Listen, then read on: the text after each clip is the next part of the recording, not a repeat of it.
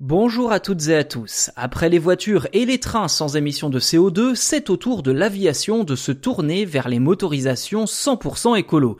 Si Airbus veut développer un avion à hydrogène, l'américain Boeing se concentre davantage sur les carburants alternatifs afin de définitivement abandonner l'utilisation du pétrole pour ses avions en 2030. Cette conscience écologique, nouvellement développée par Boeing, s'inscrit dans une réflexion plus large menée par l'ensemble du secteur aéronautique.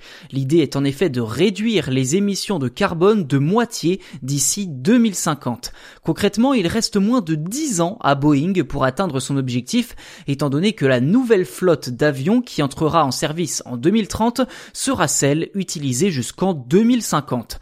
Autrement dit, si le cap des avions à très basse émission de CO2, voire même neutre en carbone n'est pas atteint en 2030, il faudra attendre 20 ans supplémentaires pour effectuer les prochains changements de motorisation.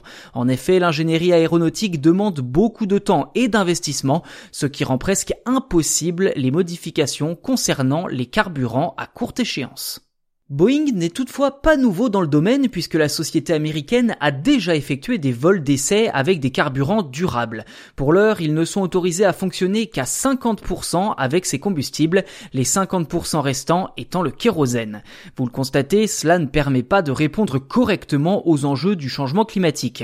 Mais si vous ne le savez pas déjà, les carburants alternatifs sont fabriqués à base de produits naturels organiques comme les déchets végétaux, les graisses animales ou encore la canne à sucre. L'avionneur a même déjà inauguré un premier appareil en 2018 pour la société de messagerie FedEx, fonctionnant à 100% avec les biocarburants, le Cargo 777. Un premier pas avant la généralisation d'avions moins polluants, voire neutres en rejet de CO2, étant donné qu'aujourd'hui l'aviation commerciale représente tout de même 2% des émissions mondiales de gaz à effet de serre.